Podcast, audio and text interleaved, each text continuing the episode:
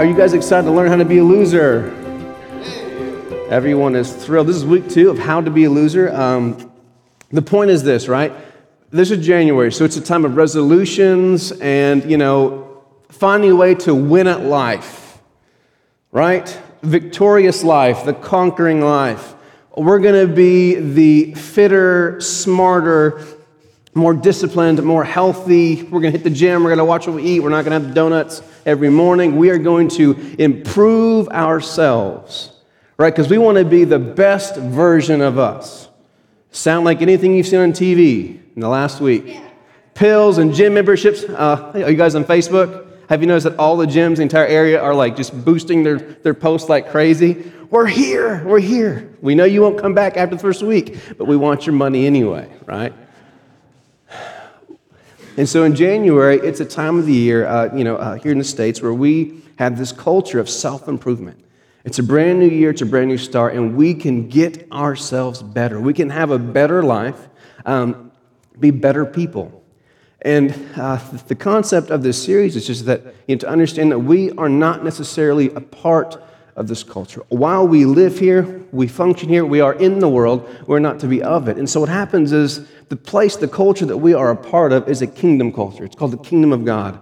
And it's, how you say this, it's an upside down culture. It's an upside down kingdom, meaning to win in the kingdom of God to someone on the outside looks like losing. When you are a winner in, in pursuing and following Jesus in your life, you will look like a loser to someone on the outside. Because you know what? Because when Jesus was on the cross bleeding, and oh, yeah, when he died, he looked like a victorious king to everybody else, didn't he? That was sarcasm. The answer is no, he did not. And this is the model that we follow because we don't live just for this life. And so the struggle for us is that we begin to understand success and understand in relationship to God the way that the world does. And so, in the world, if you are succeeding in the world, you are healthy, you are wealthy, and you are prospering in everything you do. And what happens for us is when we begin to, to follow Jesus, and then all of a sudden something happens pain, loss, sorrow, uh, we lose a job, we, you know, we lose a child. We experience pain and we say, Why has God abandoned us? Because this is not what it looks like to be successful. Surely God is mad at us, He's angry with us, He's left us because this is not what I know success to be. If He loves me, He will make everything perfect in my life.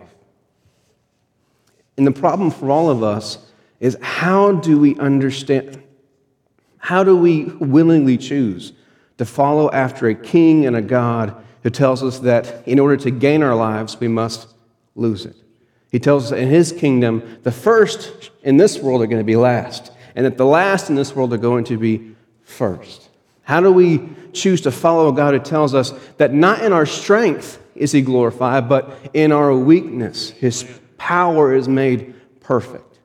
And so we have this struggle, and we find out that following Jesus is summarized in two symbols a cross and an empty tomb the crucifixion and, and the resurrection, death and life. And the part of the gospel which we love to talk about is the life, the resurrection. We get to be free. We get to experience wholeness and wealth and blessing, prosperity. What we don't want to talk about is the path to those places.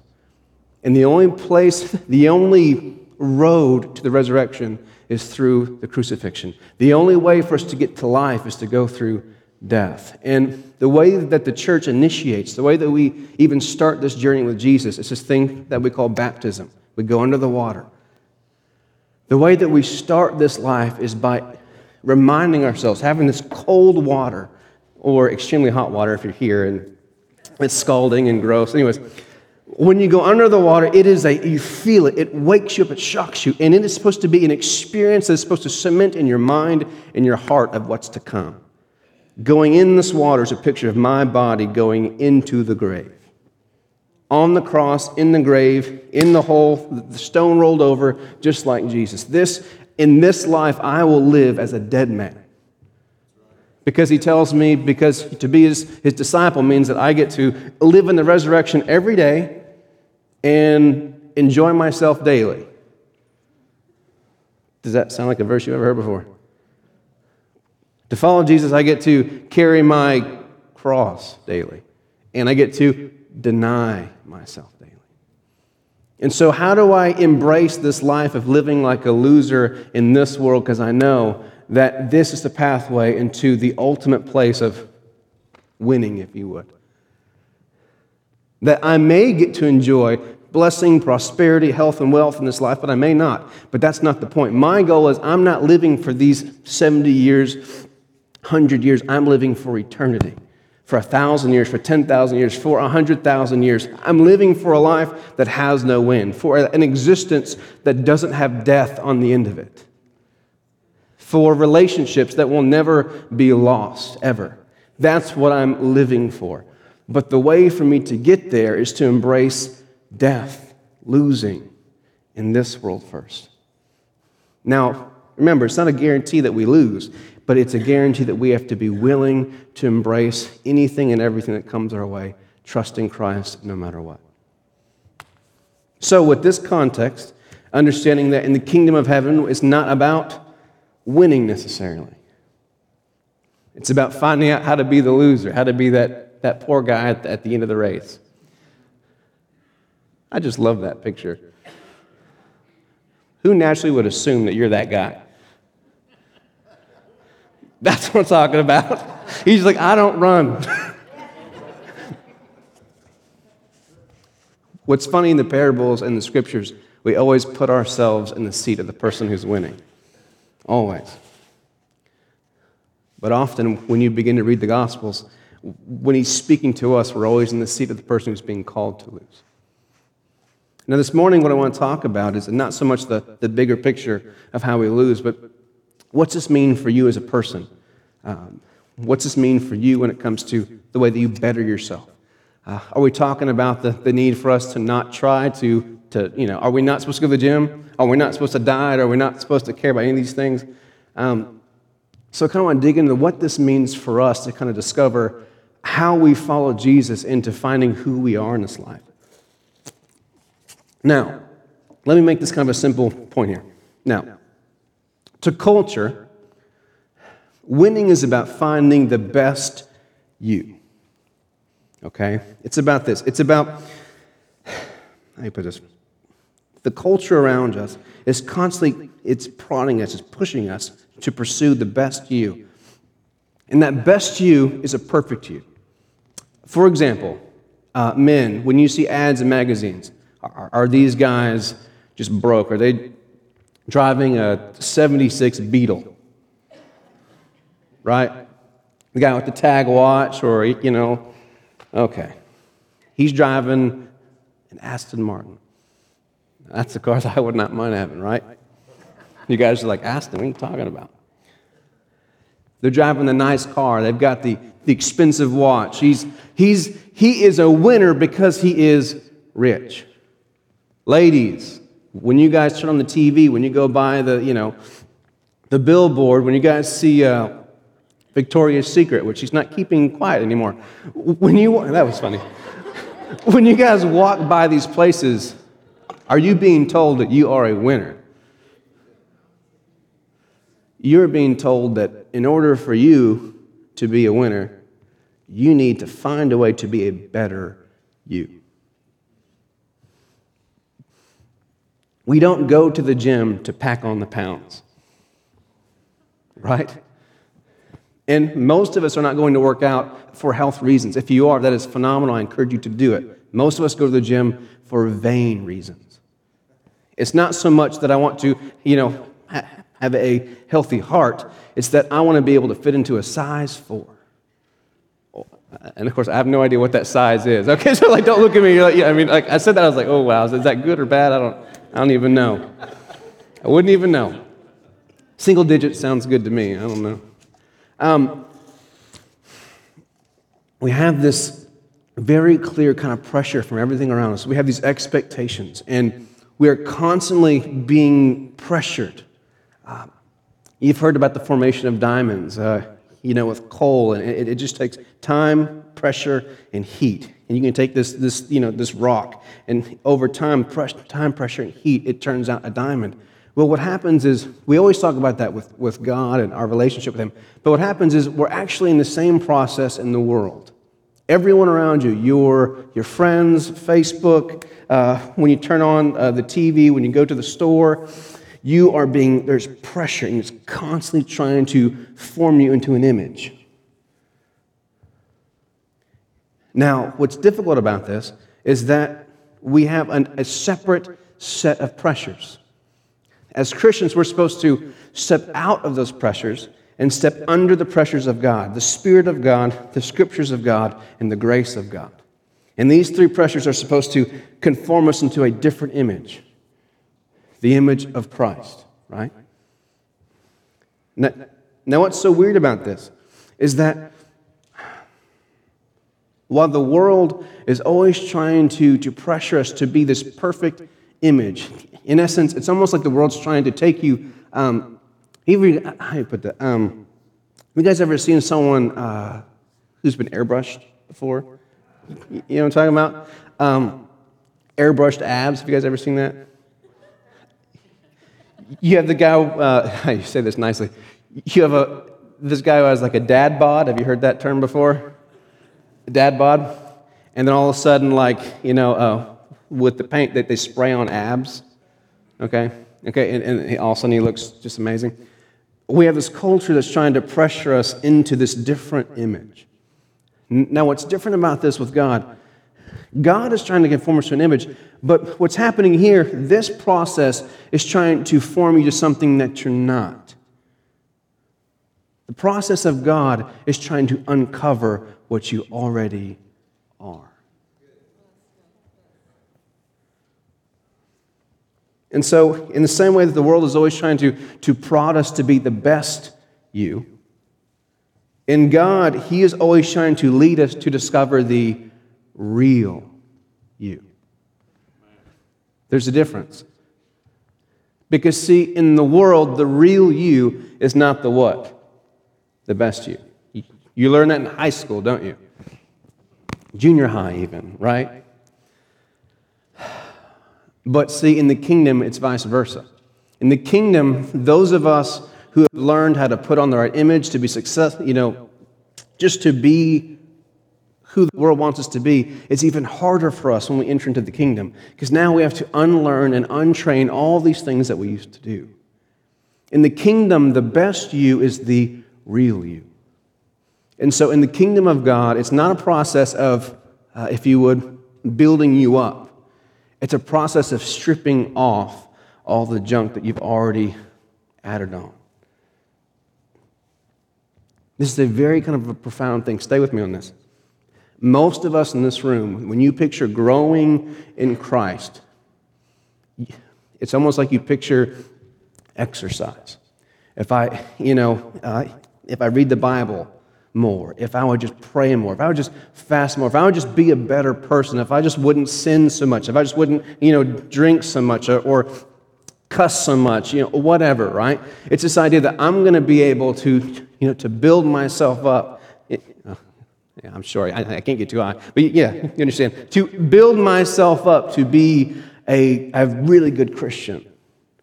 And so it's a process of you're constantly saying to yourself, I'm just not good enough. I need to do more. I need to try harder. And what's scary about this, and I want you to hear me on this, is that you are trying to pursue God the same way that you have tried to pursue life in this world. You are trying to try harder. In this world, if you want more money, what do you do? You work harder. If you want to be stronger, you go exercise more, right? Okay. Anyways, you get the idea. It's the idea of continuing to just go after it. In the kingdom is a very frustrating idea because the kingdom is the opposite idea. Because, see, what happens in the kingdom is it's not about becoming something else, it's about getting back to who you are. And what's so painful about this process is that you are not in control. Let me make this analogy to you. In the world, the way that you succeed, you climb the ladder, right? You climb the mountain, you scale the mountain, right? You work your way up to the top. If you're in business, you get to be the CEO, right? If you're in the gym, you get to be big. Yeah, the words came to my head were not appropriate. I, I don't know what happened. Um, you get to be slim and fit, whatever it is, okay? You work your way there. It's climbing, it's effort. Let me kind of float this to you. In the kingdom of God, the way that we, if you would, ascend, the way that we get to the place God calls to be, is not by climbing, it's by falling. You literally fall your way in. Let me say this in a more churchy way so we get it. We use that word grace, right? Grace? Uh, grace Church? What do you need Grace Church for if you can climb your way to the top? What do you need grace for, period, if you can get there on your own?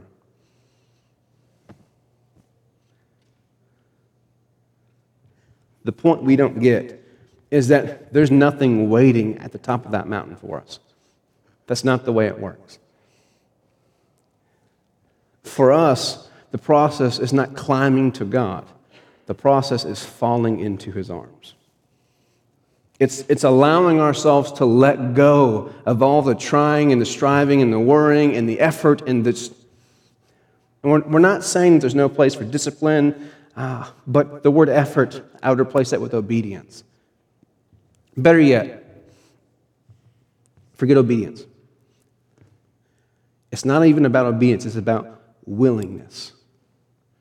Because, see, in the scriptures, it's always about the heart stance. Even for the disciples, they still disobeyed, but the heart was willing. Peter still denied, but the heart was willing. It's hard to find a winner in the Gospels. Every single one of them failed continuously. But every time they would fall, they would fall into greater understanding of who God was and who they were. The process of, of finding who you really are is a process of letting go of who you want to be, a process of letting go of who you've been told you need to be. This is the way that we find ourselves. This is the way in the kingdom that we win. Now, uh, what happens in this is very simple. When you begin to be willing to allow the Spirit of God to lead you in, into finding who you are, it's so different than process of becoming the best you. Because see in the process of becoming the best you you are trying to fix your weaknesses right? Okay right? I love my La-Z-Boy and i love my chips I see that as a weakness, right? Okay, right? So I need to take a weakness, I need to build it up. I need to strengthen the weak, the weak areas in my life. And so the process of becoming the best you is about finding a way to remove all the, the imperfections from who you are. The idea in this world of, of being the best you, of being a winner, is being independent, right? Okay, how about this? Uh, He's a self made man. Have you guys ever heard that term? Come on, nod at least a little bit. Okay, you've heard that. Self made man. And, and to us, that's a good thing, right? Yeah, he made his own way, okay, because he's a winner to us, right? Or she's a strong, independent woman, right? Now, again, I'm not, we're not saying, okay, just give me grace on these analogies, okay? The idea is that if we would continue to work, we will be less and less dependent on anyone else. Because in this world, to be dependent, to be weak, it means you're a loser. Now, we're not going to get too deep into this, okay? But one of the things in our society that we look down on the most is welfare, right? Someone who's not working what that person is get up off their butt and do it, right? And again, we're not getting into the details of this, But again, it's just another picture of the way that we see dependence. It's weakness, it's losing. You're going the wrong direction in life. We joke about the 30 year old uh, uh, uh, nerd who lives in his mom's basement, right? He hasn't moved out yet. He is a winner. We all strive to live in our mom's basement when we're 30, right? No, because to us, winning is independence. I don't need anyone. Independence is simple it's self reliance. I do not need you. Now, dependence is what? it is reliance on others or other things, meaning I cannot continue without this or without you. In the world, the best you doesn't need anyone. In the kingdom, the real you needs everyone. And this is difficult for us, right? One of the biggest reasons that us Christians here in the States have such a hard time with the gospel is because it continually calls us to acknowledge our weaknesses. We call it being real, okay, uh, here at Grace. We are real people following God. And to be real means that we have strengths and we have weaknesses. We have the upsides of us and the downsides. We have some places where we've succeeded, and we have plenty of places where we fail. And the hardest thing about Jesus and this whole idea is that it, we're having to lean on someone. But isn't this the opposite of what we should be striving for? Shouldn't we be working our entire lives to not need anyone?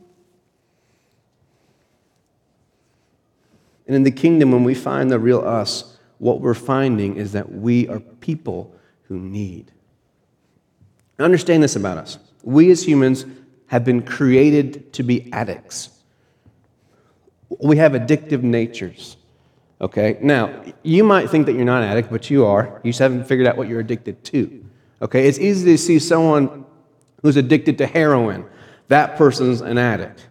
But in our culture, someone who's addicted to success, that person's a winner. That person's a terrible parent, an awful spouse, absentee parent, you know, narcissistic, you know, rude, mean, abusive, but they are winners. Because in our culture, certain things, certain addictions are okay and certain aren't. Other ones aren't.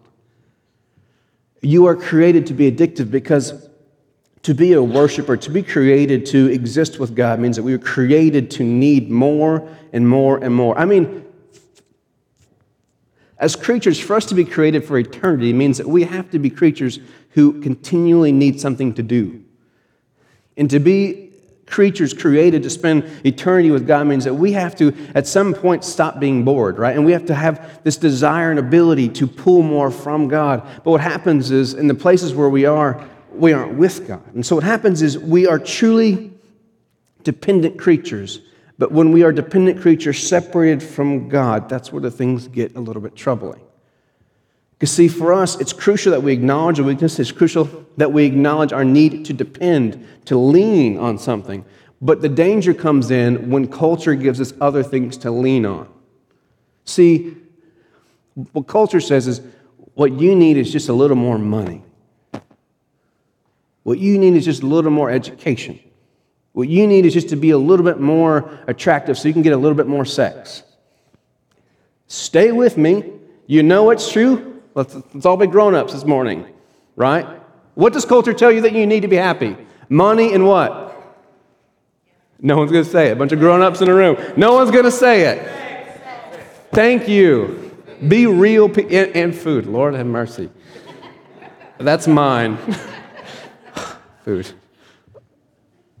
And food, yes. Not bread. I mean, we need good food, right? Ciabatta bread, okay. And so what happens is for us is we continue to be led to other things to depend on. You know, to be an American man means that you don't need your wife. What it means is that you need sports. Ridiculous. What you need is more facial hair, right? Oops, that was a bad one. What you need is to be more successful. What you need is more hobbies. What you need is more fill in the blank. And what happens with this is see, addiction apart from God is dangerous. Because, see, when we begin to depend on anything but God first, it leads us to addiction. And so we need more and more. I need more success. I need more money. I need more sex. I need more whatever it is. More, more, more. And so the moment that you become addicted to anything, you will do whatever it takes to get that thing. And so, because I need it, my entire life is about me and I, and it's, it's self centered. So, what it means is if something gets between me and success, between me and money, between me and anything that I need, I'm going to get that person or do whatever I have to do to get it. And that in between, between me and what I'm addicted to, between me and what I depend on, is what we call sin. When you are depending on anything but God first, you, that is where sin comes from. When I lean on anything but what I was created to lean on, I behave a way that I wasn't created to behave. You've seen an addict on, you know, uh, uh, um, I guess like CSI or something, right? You know, you know, these people who will murder just to get a fix, right? But what you don't understand is the reason that the call of Jesus to love and to put others first, to put the needs of everyone before us, is so difficult for us. It's because for us, it might not be a fix uh, of heroin, but it's a fix of success. It's a fix of, of pride or, or vanity or fill in the blank. And we are willing to do whatever it takes to get that person out of the way to get what we need. And so that's why the call of the kingdom is a call to embrace being last, being lowly, being a loser. It's not because he wants us to just experience being losers. It's because we have to get to a place where we don't want anything in this world more than we want God and his kingdom. Because the only way to follow Jesus is to operate in absolute love and selflessness, to be so consumed with Him that we are going to operate like Him. The problem is, if I love anything more than I love God, that means I'm willing to harm people to get it. Because the only thing in my life that I can love absolutely and not harm anyone to get it is God Himself. I'm not sure if you got that, but that was really good. The only love, the only addiction, the only dependence I can absolutely have and have as much as I want and not harm anyone around me is God Himself. And the reason that the call of the kingdom is a call to be losers, it's a call to, to, to give up being successful and having money and, and being you know, famous or being you know, whatever. It's not because he wants us to, to not enjoy good things. It's because we have to shed these things off first so that we can follow him. In the moment that these things don't mean more to us than he means to us, now we're ready for, for him to pour out blessings into our lives. But not until that moment. Because the danger is, if I haven't gone through this process, then I will still be harming people, hurting people. I will still be operating as an addict, but now in the name of Jesus. And I think we've all seen this, right? Because you know what? Oh, gosh, I want to do that. Plenty of, of, of examples in, in, the news of, of very famous preachers who have done this, correct? In the name of Jesus, I'm going to, to, to do whatever I have to do to get my fix, and I'm going to do it in the name of Jesus. So the gospel becomes about being healthy, being wealthy, and prosperous, because that's what I want. Now, what happens here is once we begin to allow God to work on us, to, to have this process start in us, here's what happens for us. Here's the first thing. We begin to learn that we have to be dependent on God. And, you know, here's why because our relationship with God grows healthier as we choose to depend on Him. What happens is the more that we're willing to, to be needy with God, the healthier our relationship gets. Okay? The more codependent, if you would, that we become on God, the more that we need Him for every single thing, the healthier our relationship is. It's the only relationship that's designed to, to function that way. Um, any gospel that tells us all we need is a prayer is dangerous.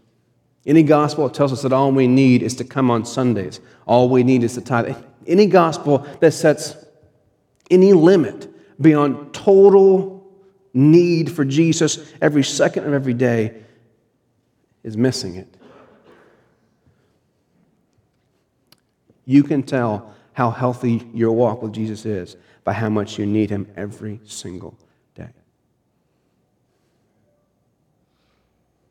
And again, I'm not saying it's this super spiritual thing. What I'm saying is, I know when I wake up in the morning, I am a jerk. Without God, I'm a terrible dad. I'm an awful friend, right? Without God, I know that I need Him for these things, correct? It's not that this is, what it looks like. What happens with God whenever we begin this dive deeper into God, what's so interesting in this process is that it frees us from all the expectations of the people around us. Now, I, now I'm not saying you walk in,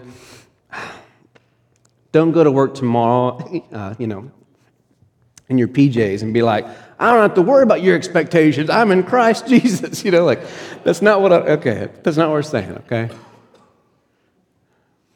But what I'm saying is just that the constant pressure for us to, to continue to conform to these image, uh, these different things that people need us to be, begin to drop.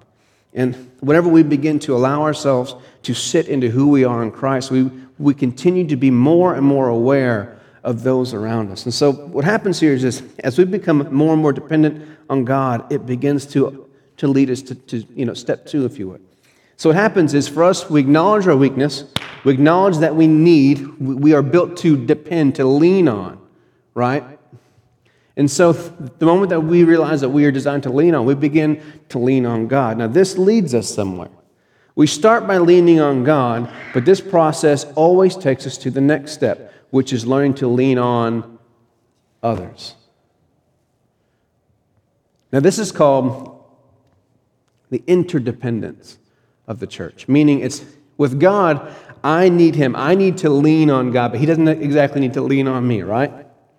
But in the kingdom, in the church, it's interdependence, meaning I lean on you and you lean on me. Have you guys ever done the coworker thing where we're like in a circle and you all sit down together? You know what I'm talking about? And like there's no chairs, but you're all like, okay, no one else has done that. That was really awkward. Okay, it's really cool. Yeah, it shows the, okay, you get it.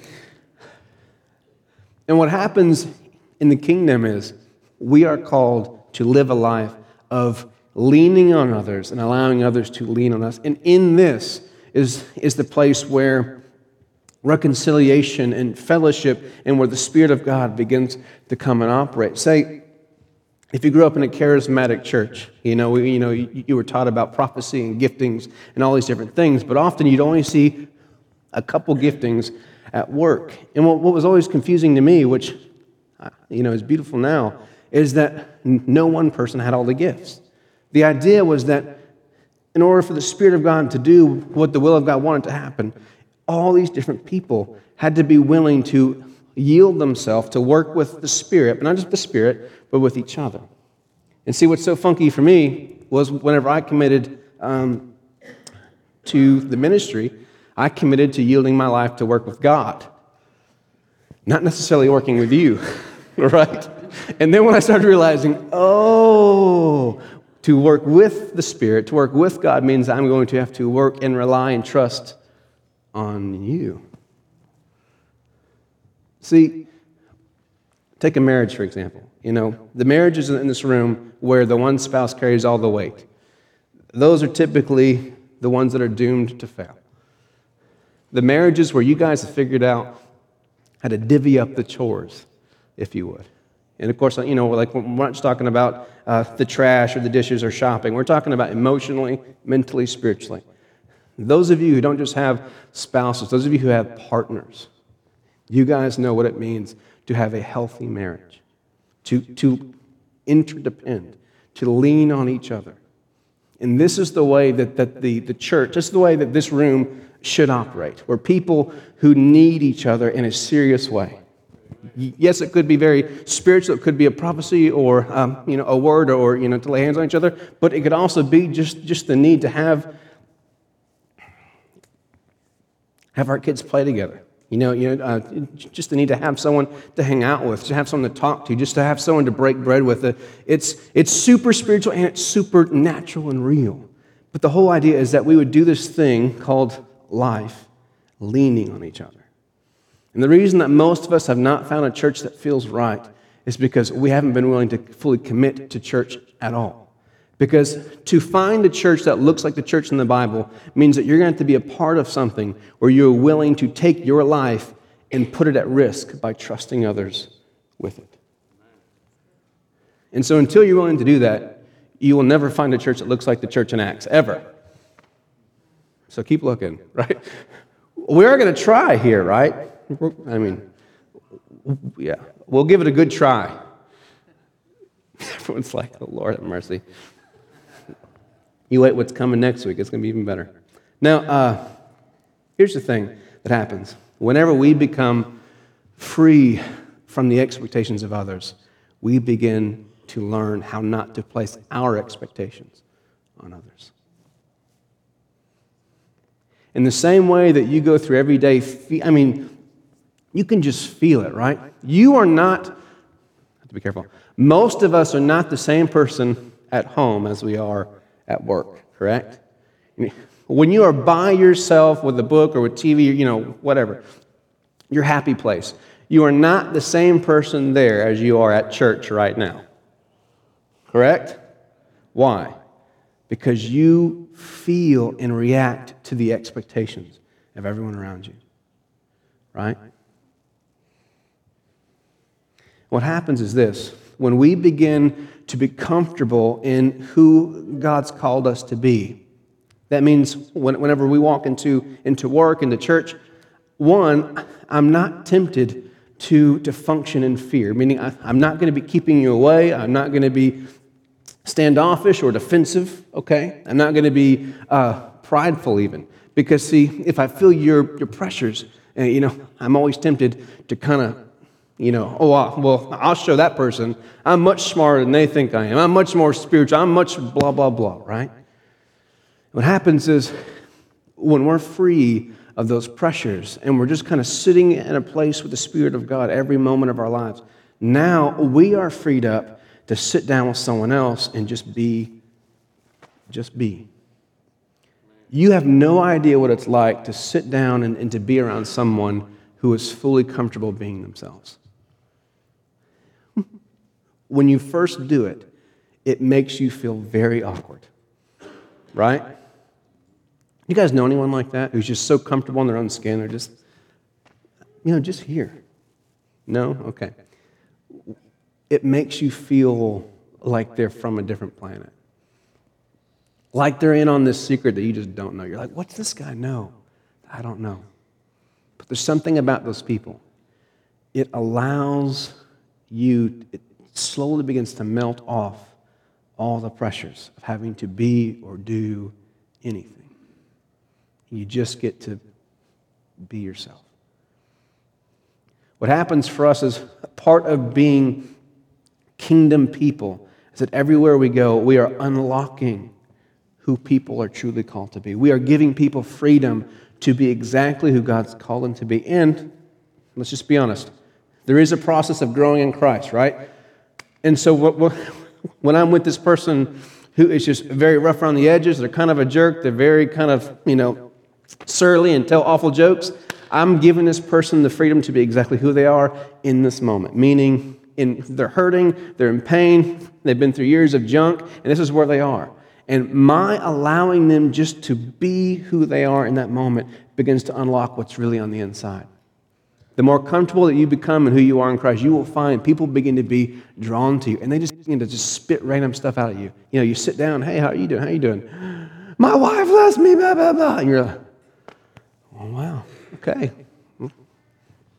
So much for chit chat. There is so much waiting for you with God, but it's, it's on the other side of having to let go of who you want to be, having to let go of who you've been told to be. And so this morning, for all of us, the emphasis for us is very simple. It's that we need to begin to allow the Spirit of God to peel back all the layers of being anything other than who He's called us to be. And this is the start of encountering God in new ways and in new places in our lives. Would, would you guys stand with me?